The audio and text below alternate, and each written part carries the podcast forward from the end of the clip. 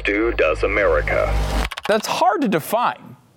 You know, which one of the Biden apocalypses we're talking about? There's a million of them going on. The border apocalypse will soon be a title of a show uh, in the near future, I believe.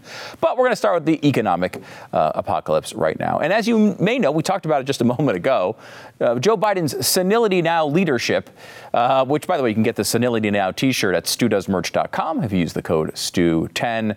you can show all your friends that you understand the president is a senile buffoon. Uh, but uh, leadership is just more and more bizarre by the day. I mean, we honestly, we came up with this Joe Biden uh, gaffe triangle of emotion, thinking we'd use it once or twice. We could use it every single day. Like, for example, watch this. I understand. That's why I've got a plan to lower the cost for everyday things and make most people who work to have, who need. And that would have fundamentally changed the standard of living if we just made things more affordable. Wait, what? I, I understand. That's why I've got a plan to lower the cost for everyday things that make most people who work to have, who need, and that would fundamentally change the standard of living if we just made things more affordable these are like they're he just throws these words like again like that one I would say is more on the sad part of the triangle of emotion. I mean it's a little funny as well. Kind of scary, a little scary, but mostly just sad. And that's the state of affairs in our country right now. Under President Joe Biden, the whole thing's kind of just sad. It's also scary. It's not very funny the whole situation is just pretty sad. Uh, here he is. I mean, I wouldn't even do a triangle for this one, but you could have easily utilized it. Here's Joe Biden talking about inflation. And I agree with what Chairman Powell said last week that the number one threat is the strength, and that strength that we built is inflation. The strength that we built is inflation. Here's the problem I don't think that one was a gaffe. I don't think it's on the gaffe triangle of emotion because I think he kind of means it. He has this weird thing that he thinks he's going to do to convince the American people that inflation is good. He first told you it didn't exist, then he told you it was transitory, and now he's telling you it's good. And then he was telling you, uh, I think, uh, something about squirrels. Uh, that were he believed were in, uh, in his hair. And I, I, don't. That was a different part of the speech, but uh, it was just just just as powerful as the others. Look, the, the economy is in real trouble right now. I, I was talking about uh, this with a friend of mine uh, who you know follows this stuff closely, and I was like, "What's your vibe on the economy overall?" And he said, "Look." I think we are in for really rough times. I mean, look, they're going to we're going to come out of this eventually. I hope. Um, you know, the, it may take a long time, you look at even where we are as far as uh, the, the, the the general sort of flow of an up and down cycle, and I don't think we're at the bottom yet. Do you? I mean, do you look at this president and the way this is going right now, and you're saying this is it? We're, it's only up from here. I don't think that's where. We, I think we have a good way to go before we see the bottom here, and that is scary because so many people are already struggling. You know, look, you can't unplug an economy. I think that's a lesson that should be learned here. It's one that we were on, you know, very early, obviously, on this program and probably a lot of other programs you watch here on the Blaze. But in the mainstream media, that was not the case. It was why don't we shut down more? Why aren't more kids not in school? Why aren't more kids uh, kept out, uh, you know, kept out of school so their parents have to stay home? Why did we open all these shops so early? It's dangerous. And at the time, what happened was we spent as much money as is humanly possible to try to offset this and basically you know, uh, blur out all the real problems that we were going to have when you unplug an economy and turn it off for a period of time. And you can do that. You can you can smooth over the the, the, the deep drops and make pe- people not feel the pain right away. But eventually, it comes back, and you do feel it. We did a show. I want to say I don't think we have the date, but it was something like in April. And this show, I want to say it was April 2020, and we had just kind of had this first mini sort of buyout package, and they were talking about doing another one, and I I did a whole show on, hey guys, like, we're how much money are we gonna spend on this? Like, I understand we asked everyone to kind of stay home for a couple weeks, and you can't really do that without uh, filling in the gaps at some level. I understand the argument here for this first one, but we're going to do another rescue package. Oh, how naive I was at the time. We wound up doing, I think, a thousand rescue packages. And, you know, look, it was uh, during the President uh, Trump's uh, um, presidency when he spent something like three or four trillion dollars on COVID. It was a much more defensible, understandable uh, expenditure as, as opposed to what we've done since Joe Biden came in. But I mean, we were at a point where Joe Biden uh, had his own advisors saying, hey, don't do this. We do not need to spend another $1.9 trillion. You already got the, the, the, vaccines out there, you got treatments out there. You, you, people can go back to work here. We don't need another $1.9 trillion. This economy is going to get overheated already. Now we're seeing the ramifications of all that. Another trillion dollars, which, by the way, was a bipartisan bill that went through on infrastructure, is another cause of all this inflation. And it's just going up and up and up and up. And now we're seeing the markets say, uh oh you know, Jerome Powell, who's a guy, he's kind of an acolyte, um, a Volcker from back in the day. He saw what happened in the early Reagan days and looked at it positively. And, and look, in those days, raising rates was the right thing to do. May very well be the right thing to do now, but we're going to pay a price. This, this, this is painful when they do this. They're going to be raising rates. These markets are going to uh, are going to pay. A lot of people are going to lose their jobs. We're in for what seems to be a pretty rough cycle here. All the markets are down. And we're getting what is apparently now just an American tradition that every time cryptocurrency goes down, everyone says it's the end of the market. I will say this part of it kind of makes me smile because people are now blaming Matt Damon. Now, look, Matt Damon made a commercial where he was on like a space station and he's walking through. This is for crypto.com, I think it was. And he's walking through and uh, he's saying, Fortune favors the brave, I believe it is. And uh, first of all, I mean, look, you got to be brave to get into cryptocurrency, but I don't know that we need to encourage more people to just go crazy and bet money on crypto. There's enough people doing that already. That's already part of the culture. Um, so, but you know, crypto.com arena, they're spending all this money on uh, on Matt Damon, and I will say. Uh, even more offensive is they also had, gave LeBron James a big Super Bowl commercial, which is the worst thing anyone has ever done, obviously. Uh, I will say, you know, and I've said this before on, on the Twitters, I follow crypto.com. I'm a customer of crypto.com um, and have been for a, a, while. They appear to be in a death spiral. I, I have no inside information on this, but I will say they're changing all their rates. They seem to be trying to chase away large cus- customers from their platform. Uh, they uh, they are they're making it impossible to utilize it, uh, and they just they're doing what I remember MoviePass doing, where like it was like, oh, you guys can see as many movies as you want for $9.95 a month. Okay, you can't see as many as you want. How about three a month? That'll be great, $9.95. How about two a month for $12.95? Is that okay? Well, you can't see any movie, obviously, at any theater. How about you can see one movie at this theater at three in the morning once every three months? That's our final offer. And uh, oh, we're out of business. That was kind of the MoviePass story. Crypto.com seems to be going through the same type of thing right now, which is pretty scary for people who have been there for a while. You know, there's a lot of promise here, but I do like the fact that everybody's blaming Matt Damon. The only thing I would complain about is start blaming LeBron James because he's at least as responsible, probably more because he's LeBron James. I want to go through a little bit of this on the crypto side, though, to keep things into perspective a little bit.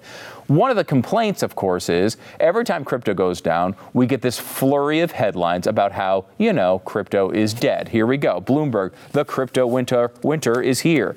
Guardian, NFT scams, toxic mines, and lost life savings. The cryptocurrency dream is fading fast. Crypto is imploding. Here's all you need to know. Uh, Financial Times, the sun starts to set on the Wild West days of crypto. We'll have more on that coming up later in the show. Lehman moment for the crypto market. Experts say 90% of tokens may be wiped out. Wow, that's a hell of a prediction. And of course, the spectator, crypto is dead. Look, cryptocurrencies are very, uh, uh, very up and down.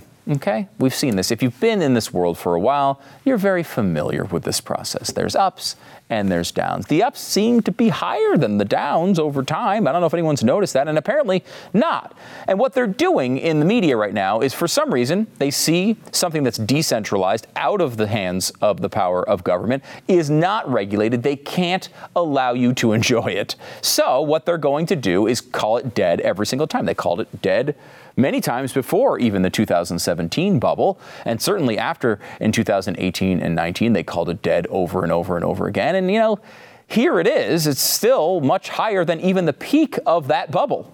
I mean, it's really amazing. But I thought we'd look at this real quick because if crypto is dead, uh, sure, you can look at the absolute peak when Elon Musk is on Saturday Night Live and everyone's at the very highest point of a, a very hyped up market and say that people have lost money. Yes, if you bought money on that day, or if you bought crypto on that day, yes, you've lost you've lost some cash. I feel bad for you. I hope you didn't put in more than you can handle. That's always the advice I give everybody on crypto. It's very very up and down.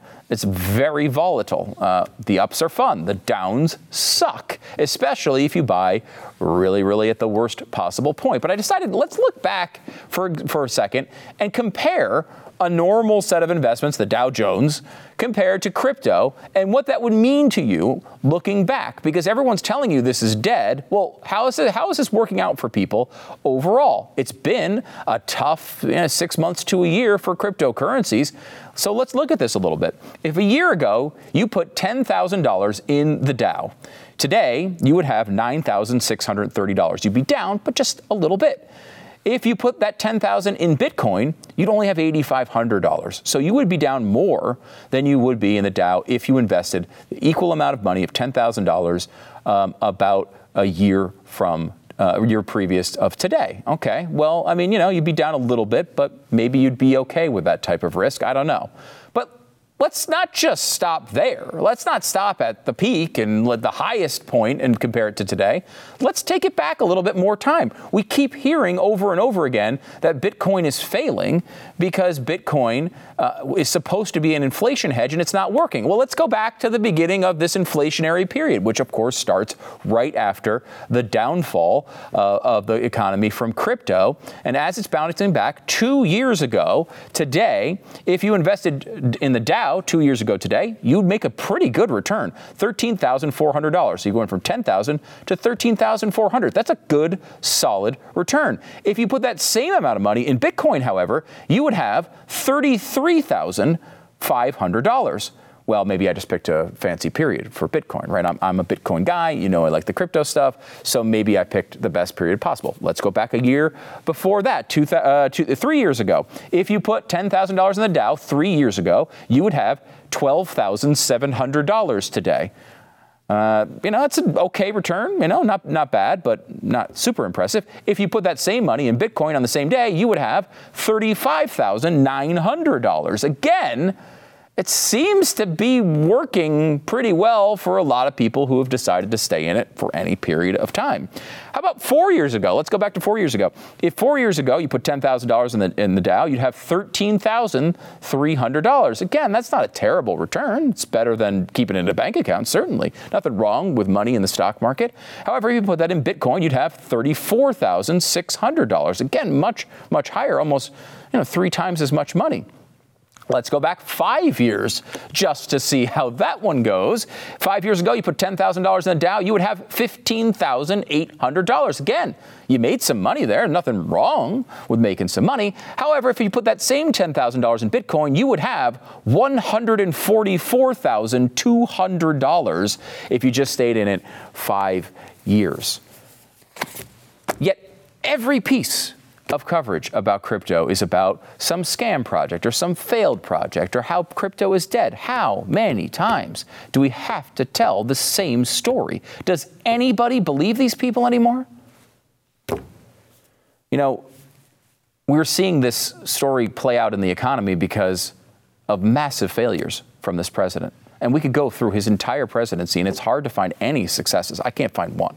I can't find one. That's why they like this abortion thing so much, because at least it's something. At least their base is with them on this. Their base is not with them on inflation. Their base is not with them on any of this stuff that's ruining their lives. The Fed now is confronting why it may have acted too slowly on inflation. This is a story we talked about over and over and over again. We said inflation is here. They said, no, it's not. We said, they said inflation is transitory. We said, no, it's not. And now they've just admitted it, and everyone's supposed to just move on. Well, we're not going to move on. We're going to keep pointing it out, and we're going to make sure that people are held responsible or do everything that we can to hold them responsible.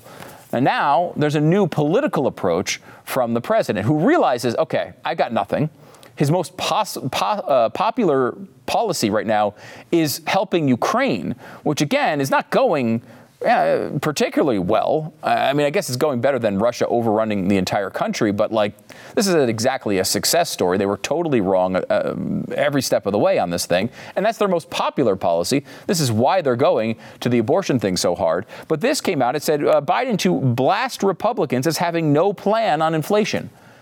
The party that's out of power has no plan on the thing they said would happen if you passed $2 trillion of spending and you did it anyway, and that's their fault somehow? I, I, I, tweeted, I feel like uh, this is the picture that they showed, and it's just Biden kind of staring out into space and probably thinking about ice cream, but I kind of picture him saying, like, what if, uh, follow me on this, uh, what if we say they have no plan on inflation? It's just embarrassing at this point. And I have said this before, and I will say it again. I am not the person who came into the Biden presidency with a lot of optimism. I did not think Joe Biden would be a good president. I didn't think a lot of the things he promised would come true. I didn't think he'd be a uniter. I didn't think he was a moderate. I didn't think he was competent. I didn't think he'd do a good job. But even with those expectations, it's almost impossible to quantify how terrible he has been at every aspect of his job since he walked into that building. It's, it's incomprehensible to, to uh, attribute this to some sort of incompetence. I don't know. I, he couldn't be more incompetent than he is. And it might be worse than that honestly, when you look at his policy on the border, it looks like he's intentionally trying to destroy the country. It's, it's hard to look at it any other way. I didn't think he'd be a good president, but holy crap. There's a new poll out today about inflation. 28% of Americans approve of Joe Biden's handling of inflation. And you might say, gosh, how did he get that number so high? and that would be completely an understandable instinct.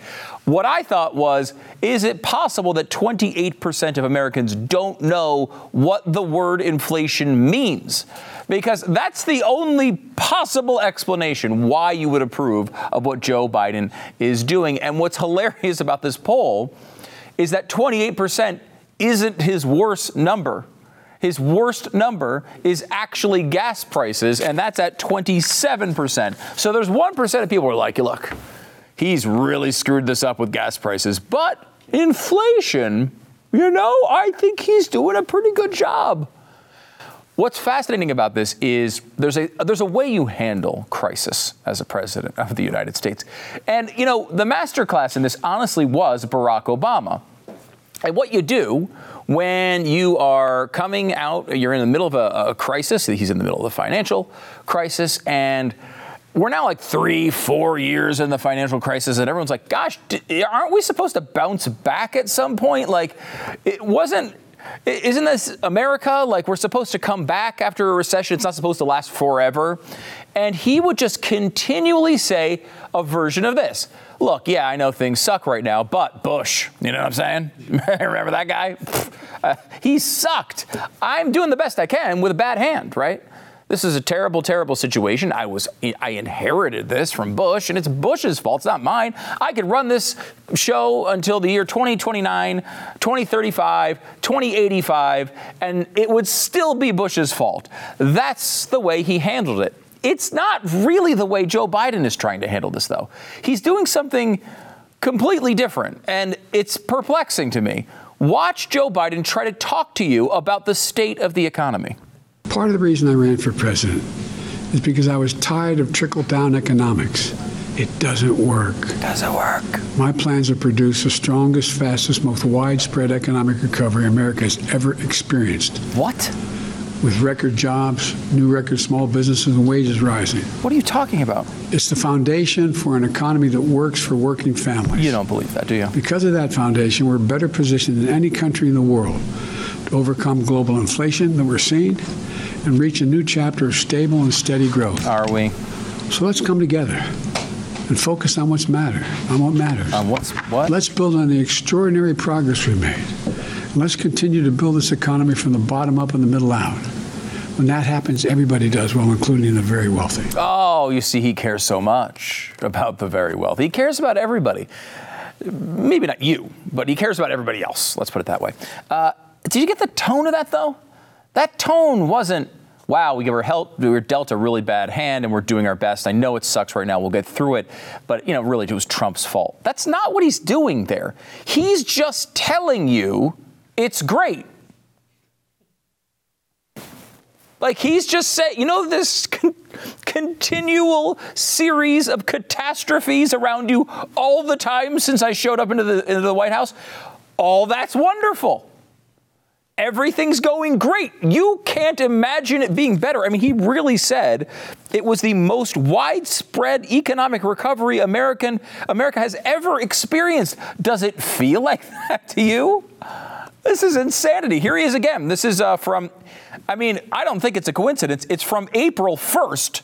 But listen to this bizarre telling of our economic history. Over the course of my presidency, our recovery has now created 7.9 million jobs. More jobs created over the first 14 months of any presidency in any term ever. And that's striking.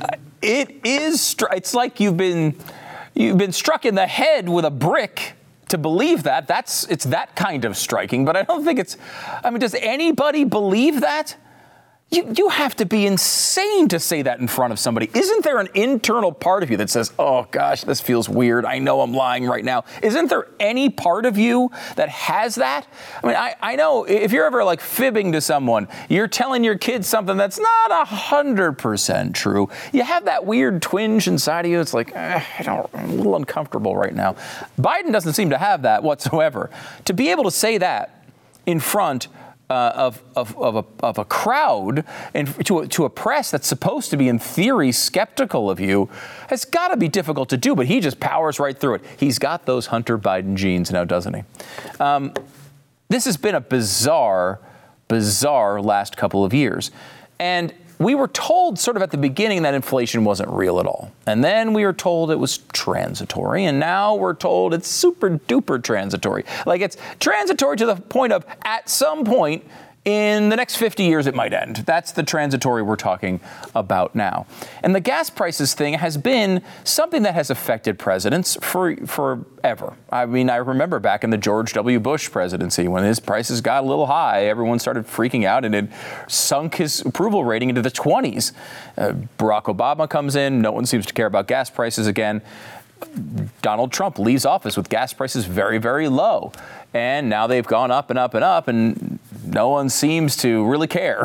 I mean, it, uh, until recently, the media has not shown much interest in this at all. In fact, they were justifying the idea that it could never happen. I mean, look at this headline from the, uh, this is from the Washington Post. Uh, conservatives predict gas prices will spike under Biden. Experts say those fears are overblown. This is from late 2020, I believe. Is it uh, 2020? Yeah, November 12th. 2020. So right after the election, people saying, "Oh gosh, these Biden, uh, Biden is going to become president, and, and the gas prices are going to go crazy." Well, they seem to be right, though. That's not what the Washington Post was saying about it at the time. They said it was a dubious meme a dubious meme has emerged online in conservative circles. The price of gasoline will spike because Joe Biden is taking office. Do you believe it, boys and girls? Could you believe that anyone would think of such a thing? And yet, here we are. And this has been a constant refrain from uh, Biden since he got in. It's not necessarily saying things used to be bad and we're sorry they're still bad, but they're getting better because I'm, you know, I'm a great president. it is a totally different thing. It's basically telling people what you see with your own eyes is not real. Don't believe your lying eyes. You remember this one from July. Uh, planning a cookout this year? Catch up on the news. According to the Farm Bureau, the cost of a 4th of July barbecue is down from last year. It's a fact you must have heard. it's, get it? Uh, uh, hot dog. The Biden economic plan is working, and that's something we can all relish. Get it? Uh, by the way, they said the uh, cost of a July 4th picnic was down 16 cents year to year. And we were all supposed to celebrate that. But I want to direct you more specifically to the tweet itself when they said the Biden economic plan is working. And the evidence for that was a 16 cent drop in the July 4th barbecue. Now, we all know it went way, way up after that and was a complete embarrassment. But I guess this is what you're supposed to take. Then we have this one from the Democrats 27.5 million bottles of baby formula are coming from Australia to the United States. Thanks, President Biden. Yeah, you did it, big guy. You know the thing we've all taken for granted that we can feed our infants? Wow, some of people might continue to be able to do that because you took extreme uh, action and used a bunch of our money to make it happen after you blew up the entire market for this product and continue, by the way, uh, to eliminate the, uh, the, the overflow from other regions on Earth who are not having this problem at all. This is like an America, uh, America only. See, we're the best, top of the list, biggest baby formula shortage in the world. Congratulations, everyone. We're setting all sorts of new records. And then we had this one, which was always fascinating to me on gas prices. U.S. Uh, form, uh, regular, uh, regular all formations gas price uh, from, again, the Democrats who say, thanks, Joe Biden. And you see this chart, and it goes from $3.40 over a two week period down to $3.38, a two cent drop per gallon. And they zoomed way in on this map and they wanted to make sure you saw that two cent drop. So we decided to do a little bit here, a little, a little bit to help the Democrats. People say we're not you know, bipartisan. We wanted to help the Democrats here, so we decided to make the entire chart for them and expand it a little bit. So here is the old school chart. This is what it used to look like. The two cent drop uh, in November, um, back in November 2021, and then we kind of followed it into the future. How did this wind up turning out? This prediction that it was Joe Biden's economic plan that was helping these gas prices. Right, it looks kind of like this. Uh, looks up a little bit. You know, it's not exactly a straight line up, though. Uh, first of all, let's show you the period which the Democrats highlighted. There it is. That is your thanks, Joe Biden part of the graph. Let's see it right here. Thanks, Joe Biden. There it is. Yes, look at that little sliver. the down two cent part of that graph. And since then, it's been up just a tad. It's so hard to see. And if you can see here as well, the Putin price hike. Now, remember, you know, they've been saying the Putin price hike forever. If you look at this chart, if you happen to be viewing on, uh, on YouTube, I'll tweet this as well at Stu Does America. But you can see there was a Putin price hike. The straight upward side of the mountain did go a little higher, a little faster, then came back to Earth and has been continuing to go up ever since. There was basically no extended Putin price hike. It went up by a few cents over a couple of weeks, a little earlier than it would have uh, normally. But I mean, this is an embarrassment. This is an embarrassment, and everyone should know it's an embarrassment, including Joe Biden. You know, here's a guy who's supposed to be, I think, the leader of the party, a politically aware individual, and yet he just keeps pushing down this road where Everyone in his administration must be, must be saying, Joe, this is not working, but he keeps trying it anyway. Look, the truth is, Joe Biden is old. Old school. He's old school. That's what I meant to say. Sorry for the pause. He's old school. He has been around the block a few hundred billion times, and he thinks he knows how all of this works. Democrats have been in office before, and things have gone wrong before. There's nothing new about that. It seems to happen almost every single time. And Joe Biden knows every time a Democrat gets into office and does a bad job, the media is there to rescue them. After all, their goals are roughly the same, and even if they're not exactly aligned, we can always agree that those evil Republicans certainly cannot be allowed to control things.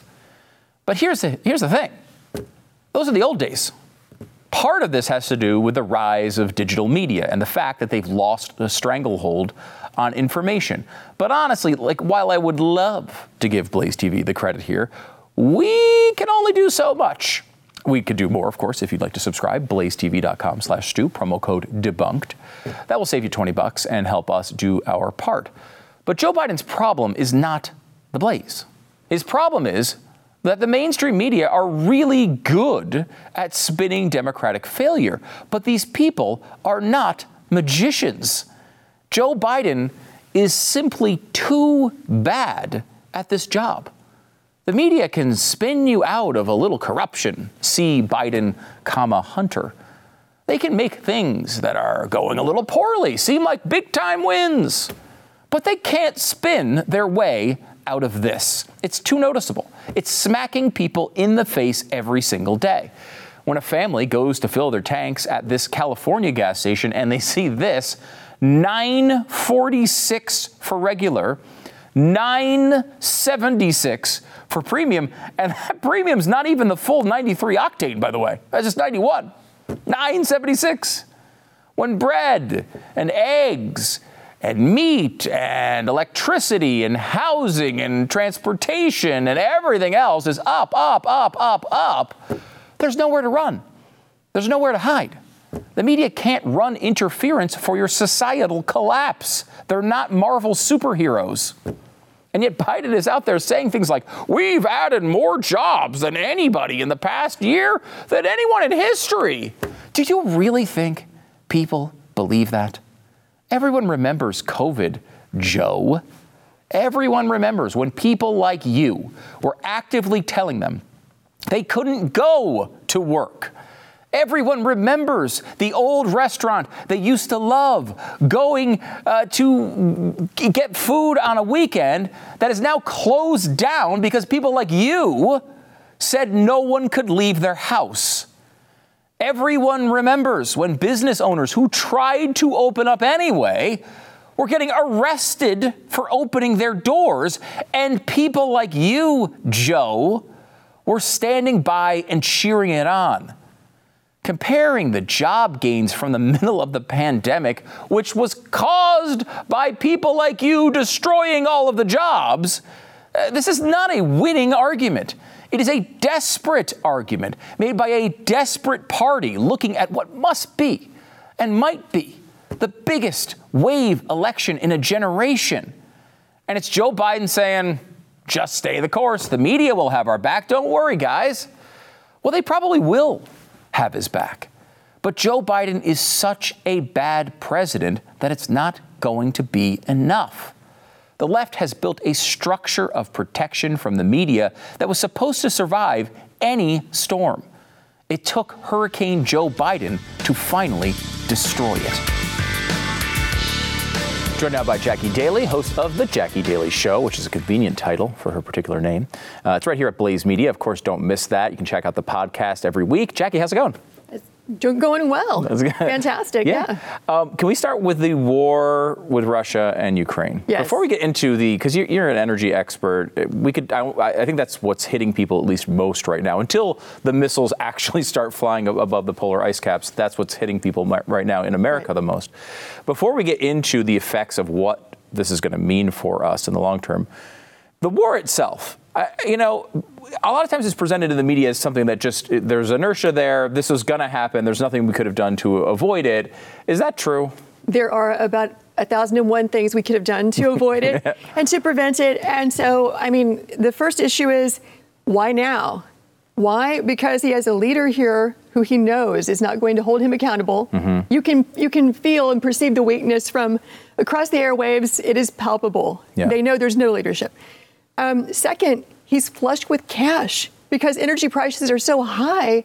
And that is because we have strangled our own energy production here. We have to understand this is a world market. So when we produce as much as we typically would, if we had a good policy, it's higher than Russia. We're an entire other Russia. We're, we're as big as Mm-hmm. Saudi Arabia. Right. And that keeps the prices low. Excuse me, sorry. No, it's okay. Uh, and so that keeps the prices low. Um, and you saw that happen. I mean, during the Trump years, he hit the accelerator as hard as he could Yeah. On American energy. Mm-hmm. That's a big problem Yeah. for OPEC, for Russia, for any petro state. They need money. To make their budget, they need high oil and gas prices. That's all they have Yeah. to make their to stay alive, to not default.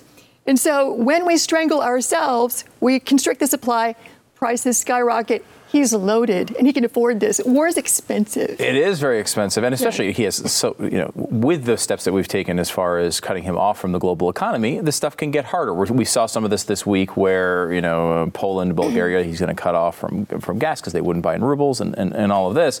But like it strikes me as this this point where we see over and over again, the media tells us that the Biden administration is not doing anything to hold back energy uh, supplies. This is actually a problem with the oil companies themselves. They're so greedy that for some reason they don't want to use their leases. These arguments don't make sense to me together. No. What is the truth with it? If they were greedy, they would be taking advantage of these sky high prices right, now and selling their oil right now. Right. Typically, what they do is hold back and not produce when the price is low, Mm-hmm. saying, we'll hold this barrel until the price shoots up, Mm-hmm. and then we'll sell this barrel at a much higher price. The prices are huge right now. Mm-hmm. You know, so we're around $100 a barrel. That's great. They only need higher than about 50 or 60 to make a profit. Mm-hmm. And this is almost as good as it gets. I mean, it, it does get higher in times of war, uh, right before the 2008 crash, for example. Right. Yeah, hit 140 or something. 147. Right? Yeah. Wow. Yeah, and the Saudis would not help, by the way. Yeah. Uh, our president said, please turn on the spigot. You know, Bush has had this long relationship with Saudis that didn't matter. They told him to pound sand. Mm-hmm. So that just goes to show they're not really our allies, even at the most critical moment. We should have known, not since the 80s, or well, uh, somewhere between the 80s and now. Yeah. It's been dashed. But the point is that um, there's so much we could be doing. And most of what the Biden administration does to constrict energy supply, you'll never see because it's happening in the federal agencies. Wait, so, so explain that because because they make it seem to their own voters that they're doing everything they can to Right. restrict oil because it's Right. so evil for global warming, Right. and then they come to the American people and they say we're doing nothing to uh, to uh, to hold this back. So what they, they, they're they're walking some middle line here. What are they doing? So I, I had a group on my show called Western Energy Alliance, and they laid out 80 policies of the Biden administration that are choking oil and gas. 80. 80. And I'm sure that's just a sampling because there are about 17 federal agencies um, that regulate oil and gas in one way or another, not directly. But for example, the Department of Labor and the Securities and Exchange Commission implement policies whereby they want to go woke with ESG investment criteria and to, to make that real. What it means is um, when Department of Labor regulates ERISA retirement plans, they're going to say, oh, you need to be divested out of oil and gas and coal and firearms manufacturers and payday lenders and people like that. Mm. And you want a better ESG score, right? You want to, it really, it's really a wokeness score, is what Yeah, it is. There's yes. no definition for it. Right. But it's so- environmental, social, and governance, Governance. is ESG, but you know it really is sort of this undefined new world. Right. So this is the federal government saying our policy is to divest from oil and gas, period. And that is really what it means. I don't care how they try to dress it up. Trump reversed that policy, and you know, Biden immediately reversed it back uh, to the Obama policy. That is so much money. And if you start starving the oil patch um, of money, which Wall Street is doing this too, because they believe that's where the governments are going. When they're giving these scores on environmental, they're, they're looking into a crystal ball they don't have and saying, Will this industry be regulated out of existence in the future? If yes, I'll give it a low score, and we're not investing in that. And that's their justification. But why are they saying it? It's because the governments are signaling so hard.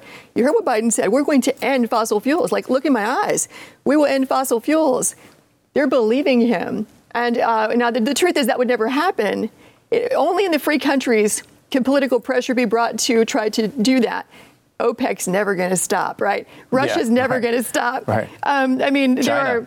Uh, yeah, China has oil too. Mm-hmm. There, there are dozens and dozens of countries that produce oil. Most of them are not free. They are tyrannical dictatorships, and they're not going to go green. What's going to happen is we're going to choke our own, and those bad actors will take that market share. That's what's going to happen. Hmm. Uh, we're told that the solution to this, though, is to is to go green, to get your electric car. Uh, you know, Biden was talking about, hey, just get an electric car and you'll save, you know, seventy five dollars a month or something on gasoline. It's going to be a wonderful thing.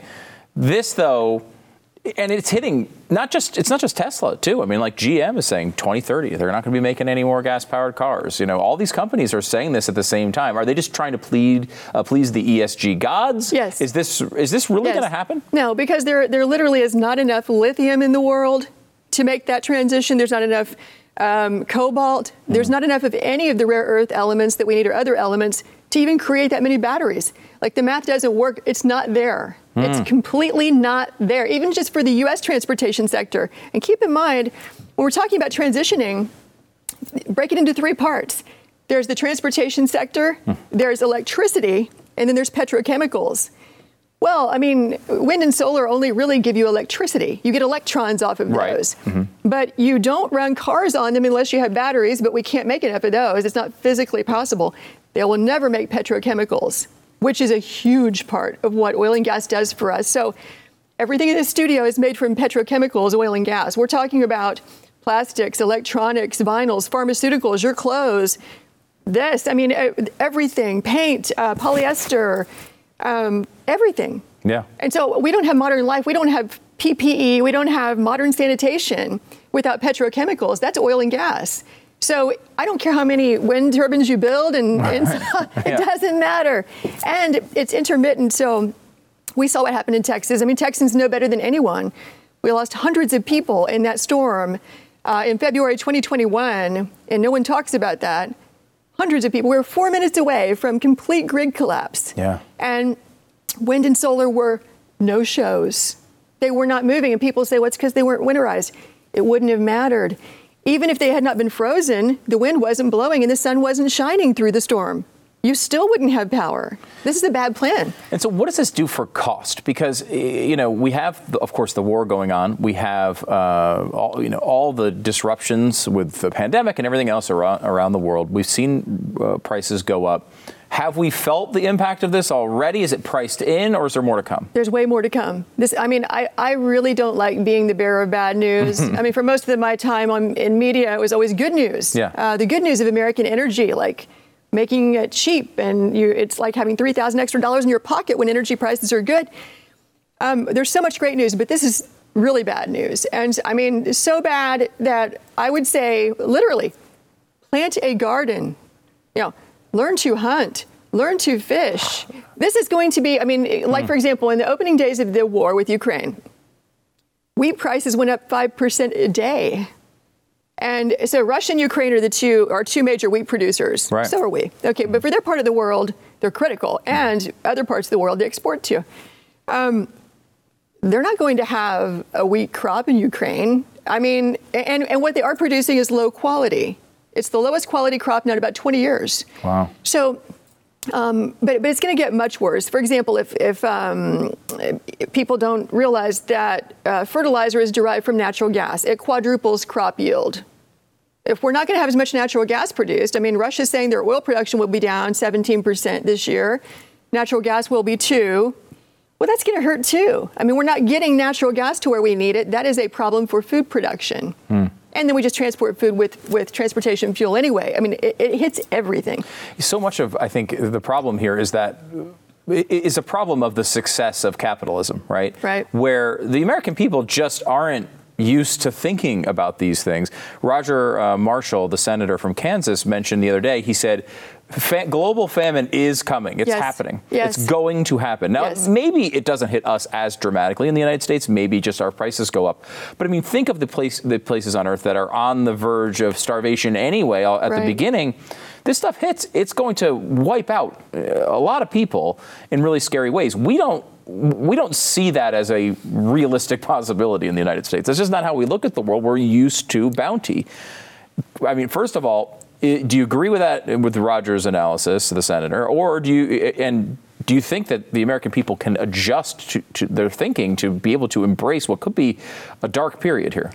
If we can't adjust our thinking, we will have by the end of the year, uh, we will have no choice. And I mean, this is going to be mm. an ugly year. I don't see, I really don't see a path, even if the war stops today. I wish it would. The damage from this uh, will be felt for a while. We were already going in a bad direction Yeah. for any number of reasons. And have you seen the stories about the dozens of, of food processing plants in the United States that have been had mysterious fires, um, explosions? Uh, you know, I I mean, in the last few weeks, dozens of them. This is not an accident. It's not possible. It's all over the whole country and even in Canada. Something is happening. And so I, I'm not sure what it is. I, I couldn't possibly begin to tell you. But I am saying to Americans be ready to feed your family. Do not wait for the government to show up and save the day because they're not going to. I mean, look at Hurricane Katrina and the people in New Orleans. I mean, ask them Yeah. how the government shows up to help, even when we had that, we had complete ability to address that situation. Sure. We're not going to have the ability to address this one completely. I'm not telling you that millions of Americans are going to starve. I don't think that's going to happen Right. in 2022. I'm just saying you're going to face choices probably that you haven't had to face before, particularly if you're in the lower income bracket, which is where I'm from. I mean, my earliest memories are of being Indian style in the floor with the family, snapping beans for hours. Like we made our own. We had massive gardens, both grandparents, and it was normal back then to have large gardens and to rely on yourself. Like our grandparents would have been far more uh, suited for the tough times coming up. It's more like the depression, perhaps. Yeah, that's Uh, yeah, and they because they they lived through it. They they understood that. I feel like I, I would starve if just the Taco Bell drive-through shut down. Even if they, you could walk inside, I probably wouldn't be able to figure that out. I need the drive-through. I, that's kind of the American people at this point. I don't think we're ready for this at all. No, most of us are not. I mean, I'm I'm from Appalachia. People there are, are ready. Yeah, yeah. Uh, we you know we hunt to supplement the food bill normally. It's kind of like uh, we're used to being scraping by. Yeah. So um, and we're also used to having no air conditioning and, and that kind of thing. There are people in this country who are tougher, Mm-hmm. uh, but than the urban dwellers. But I, yeah, I'm concerned for people who are on a fixed income, living in the cities. That that's where my uh, if you have family members who fit that description, Yeah. I would be worried about them. All right. Well, we're going to have more. Uh, I know this is going to be a big issue going forward, and then you're going to be talking about it on your podcast. Jackie Daly, she's the host of Blaze Media's The Jackie Daly Show. Check out the podcast. Make sure to subscribe and get all of her content. Jackie, thanks so much for coming on. Thanks so much, too. What a time it's been. You know, the, the Biden administration really wants you to be thinking about, let's say, January 6th right now. They want you to, that's the prime time push. You got to be talking about January 6th. It's all you should think about. Now, they had this opportunity already when they did the impeachment last time, when people were going to pay attention to what they found. Now they took a year and a half and decided, eh, we want take two. It didn't work last time, so we're going to give it a shot again. It doesn't seem to be working right now, but that's what they want you to watch. They want you to be talking about the senators reaching a bipartisan deal on gun safety. We'll get into the details of that one coming up. As you might imagine, it's just perfect. It's a wonderful, anytime Republicans, and Democrats can come together. Mm. It's just uh, chef's kiss. Mwah. You know what I'm saying? Um, okay, so let's get into the economy, though, because that's what they don't want you to talk about. They don't want you to realize what's going on in the economy and how bad it is right now. I, I hate being the guy bringing you scary news about the economy. I work with a guy who loves being the guy to bring scary news about the economy. It's sort of like Glenn Beck's calling card. I don't like being that guy. And in fact, most of the time, I'm a little more optimistic. Most of the time, I can see you know, that we have a pretty resilient country and a pretty resilient economy, largely because the foundation of it is still capitalism. Even when we don't pay attention, we pass laws that hurt that capitalism. The capitalism's always running in the background, and it's hard to derail it. But I think we might be in for a pretty rough time. And something happened today that, that made me feel even more convicted in that uh, idea. And it's not a good thing. Let me go through some of this here. This is a, a bizarre approach by Joe Biden, and he's been doing this a lot lately. we I'm kind of obsessed with it, honestly, because we talk a lot about politics, and sometimes it's just PR, right? You got some PR people, you got communications experts. They're sitting back there trying to figure out a way to present the information from the president the best way possible to basically manipulate you, right? That's the the role of so many of the people in the White House these days. Well, this is the tactic they've chosen, and I, I, don't understand it. When Barack Obama was in office, things weren't going so well. We had the worst recovery since World War II from a major recession. It was terrible. I mean, it was. Uh, you looked at the stats and you'd say, "Oh my gosh, this is awful." And what Barack Obama would say is, "You know what? Times are tough because of you know George Bush, and I'm here trying to trying to help out. Remember um, uh, when they would constantly say over and over again, they've created or saved a million jobs. Not created a million jobs, which is what every president said before that. They said they've created or saved. In other words, it's bad, but it could be worse. If it wasn't for me, it would be really, really bad. Now, of course, there was very little evidence to back that up, but that was their approach. They acknowledged the pain of the American people as they were going through a tough time and said, please don't blame me for it. I'm trying to fix it. I didn't buy that. The American people eh, didn't really buy it either, maybe a little bit, a lot more than me. But at least it was a tactic that made sense. The tactic now from the Biden administration is you guys don't understand what you're talking about. Things are wonderful right now. Why do you keep complaining about it? Listen to Joe Biden with Jimmy Kimmel. We have the fastest growing economy in the world. The world the world. Three times. We have 8.6 million new jobs just since I got in office. Unemployment rate's down to 3.6%. We've reduced the deficit last year by $320 billion. This year, going to reduce it by $1.7 trillion. Trillion dollars. Right. And so right. we're the strongest no economy, and that's allowed us at least to stay on top of and a little bit ahead of what's happening around the world. Now, if you could, if you can get through the Mensa uh, project that is uh, Jimmy Kimmel in this interview. Right. Good follow up, Jimmy. You did a great job there. Um, you could know that he's. This is obviously just him picking and cherry picking ridiculous numbers. Um, you know, we'll go through uh, the the the best economy in the world thing here in a second. But like, you know, we've reduced the deficit last year by 320 billion from the all-time highs from the middle of the pandemic you know, he keeps doing well. Since I got into office, things are better. When, when you got into office, we were at the peak of the Delta wave. And we had no vaccines. Very few, you know, far fewer people had actually had COVID before.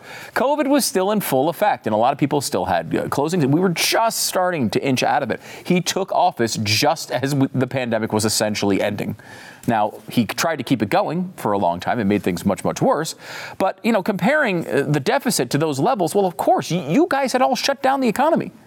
Of course, the deficits were high. You guys decided to spend $5 trillion. Of course, the deficits were high. That's, uh, that's what happens. And um, the, we have the fastest growing economy in the world, the world, the world, three times for emphasis because he knows that fact so well. Well, Daily Mail has this today. The U.S. economy did see growth in 2021. Uh, figures from the UN International Monetary Fund show by a modest 5.7%, a figure beaten by more than 50 other countries that showed faster growth that year. But just the 50 others. I mean, how many countries are there? didn't Rwanda didn't grow as fast, and how about that? You know, you got to be excited about that fact. The, the truth is, of course, any growth in the last year is coming out is just any any look I, I, I would love to if my favorite president was in office I'd love to give him credit for it. But the bottom line is it's really hard to screw up. When you spend seven trillion dollars you're going to get some sort of economic boost out of that. And you're coming out of a recession in which uh, which was caused by COVID a uh, you know a, a I don't want to say that I don't want it to come off as like I'm saying the COVID thing wasn't real. It, it was, but it still was a non economic recession, right? This was a recession because people were told to stay home. Well, if, if you can't improve off of a time where no one's at work, I mean, you're going to brag about that? Really? It's hard to uh, it's hard to understand. But Biden keeps going down this road. He actually wants you to believe that the pee on your leg is is just merely rain. Listen. The job market is the strongest it's been since World War II, notwithstanding the inflation. We added another 390,000 jobs last month. 8,700,000 new jobs since I took office. I mean, obviously. An all time record. Never that many jobs in that period of time. Listen to that enthusiastic Unemployment applause. rate is near historic lows. Millions of Americans are moving up to better jobs and better pay. And since I took office, families are carrying less debt on average in America. They have more savings than they've had. And we're doing it all while cutting the federal deficit by 1.7 trillion dollars this year and 320 billion last. Now, some of those are repeat, repeat claims that we just beat up, but let me at least hit the part where he says, "Well, people have more savings and uh, they have uh, they have more savings and they have better jobs and better pay." Well, when you give everybody multiple trillions of dollars and you spread that out over the economy, seven trillion dollars, more money than we've ever spent on anything in our history, and you tell them they could stay home and take unemployment for an incredible amount of time. They don't have to return to work. In fact, people won't even let them return to work. The businesses are closed. And then you open them up and create a, all sorts of supply chain problems. Well, you know, it's, a, it's going to turn into a pretty good job market at that point. Half the people can just stay home because they've been you've given them a bunch of free money, and the other half is is coming back to work in a job market where everybody with this explosion of demand, everybody needs to hire people. So, over the short term, you're going to get that bump. Of course, as has been noted multiple times on this particular program, those job uh, that are those new jobs that are coming in, yes, they are slightly higher when it comes to pay. The problem is, of course, that inflation is outpacing that. So, if you get a 5% raise, but inflation is 10%, do you feel good about that? Do you feel good about it when you get a 5% raise and your gas is up 100%? Does anybody like that? Does anyone going to make that trade? I mean, I guess Joe Biden would. It's absolutely ridiculous what he's trying to do here. Um, they are trying to say, however, that things like gas prices, they're trying to have it both ways on that. When they came into office, it was with a pitch to win the Democratic primary that they were going to be super tough on fossil fuels, that they were going to change uh, the entire country and our energy usage, that we were no longer going to be a fossil fuel burning con- country. We're going to get it all out of here by 2030. All these huge promises. We're going to take drastic action day one. Dozens of things I'm going to sign to make sure we get off of fossil fuels. And then gas prices go up, and everyone says, hey, remember all that stuff you were saying about getting us off of fossil fuels? That looks pretty dumb now. And their answer, amazingly, is this. Am I comfortable? I mean, I certainly support the president and his uh, national security team. Uh, no one knows more about, you know, national affairs uh, than President Biden. Stop it. And I would say that he is very serious when the president, when he says he's going to use every arrow in his quiver in order to bring down gas prices for Americans. You know, they've done a Amazing. First of all, congratulations to her for saying that with a straight face. That was not easy. I have to imagine she was just cracking up the second the camera went off. But you can't say you're doing everything you can to get us off of fossil fuels, and then the next day say you're doing everything you can to lower gas prices. That's not true. The way you lower gas prices in a real way, not a gimmicky way, not taking two cents off the gas prices, the way you do that is by increasing supply by encouraging companies to get more oil, to get more gas, to make sure this doesn't happen again in the future. And of course, these companies are terrified of the Biden administration because he came into office saying he was they were going to be eliminated because of his policies. Now he's trying to say, well, to the environmentalist crew, hey, don't worry, we're going to stop fossil fuels and we're going to make it impossible. And then looks the other way when prices goes up and say, we had nothing to do with that. We haven't done anything to restrict fossil fuels. What are you talking about? That's crazy. Remember, they were bragging about their gimmicky uh, gas price drop in November over a two week period from 340 to about 338. Do you remember this graph? This came from the Democrats. We showed you this last week. And it, is, uh, it was accompanied with the tweet Thanks, Joe Biden. Well, we decided to extend that graph so you know how this one turned out. And here we go. There it is now. Where is that thanks Joe Biden piece? Oh, here it is. That little red triangle or uh, rectangle right there. That's when they said thanks.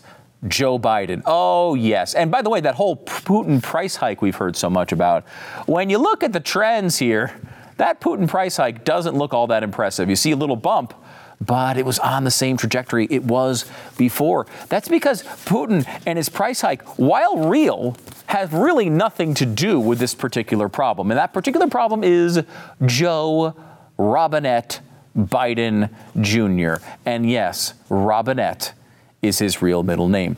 What happened, by the way, uh, you know, because I just showed you that, that was last week we gave you that chart. What happened this week. Was I hiding some big price decrease? Uh, no. The gas prices have hit a new record high. Now, $5.01 a gallon, according to AAA. Uh, it's up 16 cents from last week. What an incredible, uh, an incredible time we live in. The national average one year ago was $3.07. I have been doing this thing, uh, you know, talking about politics and news for a very long time. And I remember Glenn and I, back years and years ago, we would talk about how America is great and how you'd rather be in America than anywhere else, despite all of its problems. And one of the dumb little examples we would use was imagine if you lived in like the UK, where they're paying $5 a gallon in gas. And we would say that like with disdain. It's impossible that for that ever to happen here, right? Well, here we are, not in one place, not just in California at one gas station.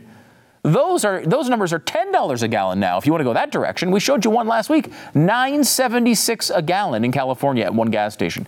But the average is five dollars. At what point do people throw their hands up and say, "I can't do this anymore"? Uh, this is why they want you to focus on January 6th. This is why they want you to focus on some dumb gun compromise. They want, they're desperate for you to avoid what is actually happening in this country. I want to give you this. This is something um, we've talked about a decent amount the baby formula shortage. Now, if you remember, we did a story last week uh, reporting from inside the White House where they said that Joe Biden didn't know about the baby formula shortage for a while. He didn't take any action until May. In May, he finally elevated it to a, an actual, you know, top level crisis. May. I want to show you this. This is something uh, a friend of mine who has a baby who has uh, a special uh, need for, for a special formula. And this is uh, an exchange I had with him, and I want to share it with you here. Uh, we were supposed to hang out. He says, uh, Hey, I'll probably need to do closer to five if possible. There's a slight chance I might have to cancel some BS recall on every single can of, the, of his baby formula, so I may be on a scavenger hunt to try to find some. Later on, text back, she found one can, so I have to be around six for me to go find more. And then updated again, I'll keep you updated as it gets closer. The one can we found is a recalled can too, so we're still searching. And the reason why I show this to you is not because, I mean, this is an experience that a lot of people have gone through now, but look at the date on this February 18th. February 18th. This guy didn't make this a high level crisis until May. These people were driving around the country trying to find any baby formula for months and months and months before Joe Biden even woke up to the problem. This is how bad your president is. He is a catastrophe. And of course, it's not just baby food. Rising food prices are changing the way we eat and shop, says Axios. The consumer price index for food at home is up 11.9%. This is the highest it has been since 1979 and we're probably only a month away from breaking that record. Add on to all of this, today we had a, a nice little collapse in the market, 600 points on, in the Dow. It was down even a little bit more than that at one point. Same thing happening over in the crypto world. Bitcoin now below $24,000, uh, which is really, really far off of its all time highs, though it's still up quite a bit over the past couple of years. And then you go to uh, inflation now, we know that's 8.6%. The, the U.S. Uh, inflation quickens to a 40 year high, uh, pressuring the Fed and Biden to 8.6%. And this is the really bad news uh, that I want to tell you about from today, because at some level, what Biden has tried to do is come up with every little gimmick to make this go away, right? You have this major problem, you have to make it go away. How are you going to do that? Well, it's hard, but they they open up the gas, uh, the strategic oil reserves. They, you know, they fly in baby formula from overseas. Gimmick, gimmick, gimmick, gimmick, gimmick, gimmick, but nothing real. At some point, you realize this is so bad, we just have to kind of flush it and say, look, we're not going to be able to turn this around. This came out today. The bad inflation report raises odds of a surprise 0.75 percentage point uh, rate rise this week. 0.75 is much more than the Fed has said they're going to do. And if that happens, it would be an admission from the Fed that, holy crap, this is out of control. We need, act, we need to act aggressively right now. If this happens, at some level, it's understandable because of inflation and all the problems that are going on. On the other hand, that, that means we're in for some real short term economic pain at the very least. Those rates start going up like that, the markets are going to freak out like they did today. It's a major problem. Um, let's listen to Larry Summers talking about uh, what might be coming around the corner. Secretary Yellen, who has the job you once had, said this week that, quote, there is nothing to suggest a recession is in the works. Do you agree with that? No, I don't. You think um, a recession is in the works? I think that when infl- I think when inflation is as high as it is right now, and unemployment is as low as it is right now, it's almost always been followed within two years by inflation, by by recession. I look at what's happening in the stock and bond markets. I look at where consumer sentiment is. I think there's certainly a risk of recession in the next year. And I think given where we've gotten to, it's more likely than not that we'll have a recession within the next two years.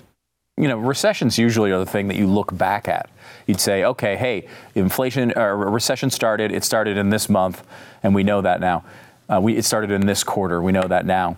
I think the, the reality is it's very likely that we're already in one. You know, we might not know this for a while because you have usually two consecutive quarters of negative growth, but we may be in one right now. And the only thing that might bail us out of it in the short term is inflation. That's not something to brag about. That's bad. It's bad overall. Uh, Washington Post is also admitting what is true, and I think there's a there's a little bit of throwing your hands up and just realizing this is just going to be a bad year. Let's take the pain now, and hopefully we can turn it around later. That's the thing that Biden, you've seen him change his tone a little bit when talking about inflation. Because in the beginning, a lot of Democrats were saying, hey, look, the economy, it's doing great. It's the best in, you know, record number of years. And people weren't feeling that. People were saying, why are you telling me it's good when all these prices are going up? So you are starting to see Democrats shift the messaging a little bit to talk more about and have that empathy. But whether that is a little too late, we're still a couple months away, but it could be a little too late for a lot of these people who are saying, we need help now. Too little, too late. That is the story of the Joe Biden presidency and honestly, most of his life, frankly. That's just, that's just a separate commentary to the trouble that we're in. The gas prices are still maybe the biggest focus. It, all you have to do is buy an electric car, though. I mean, what's the, what's the problem, guys? Just buy an electric car. It's no big deal.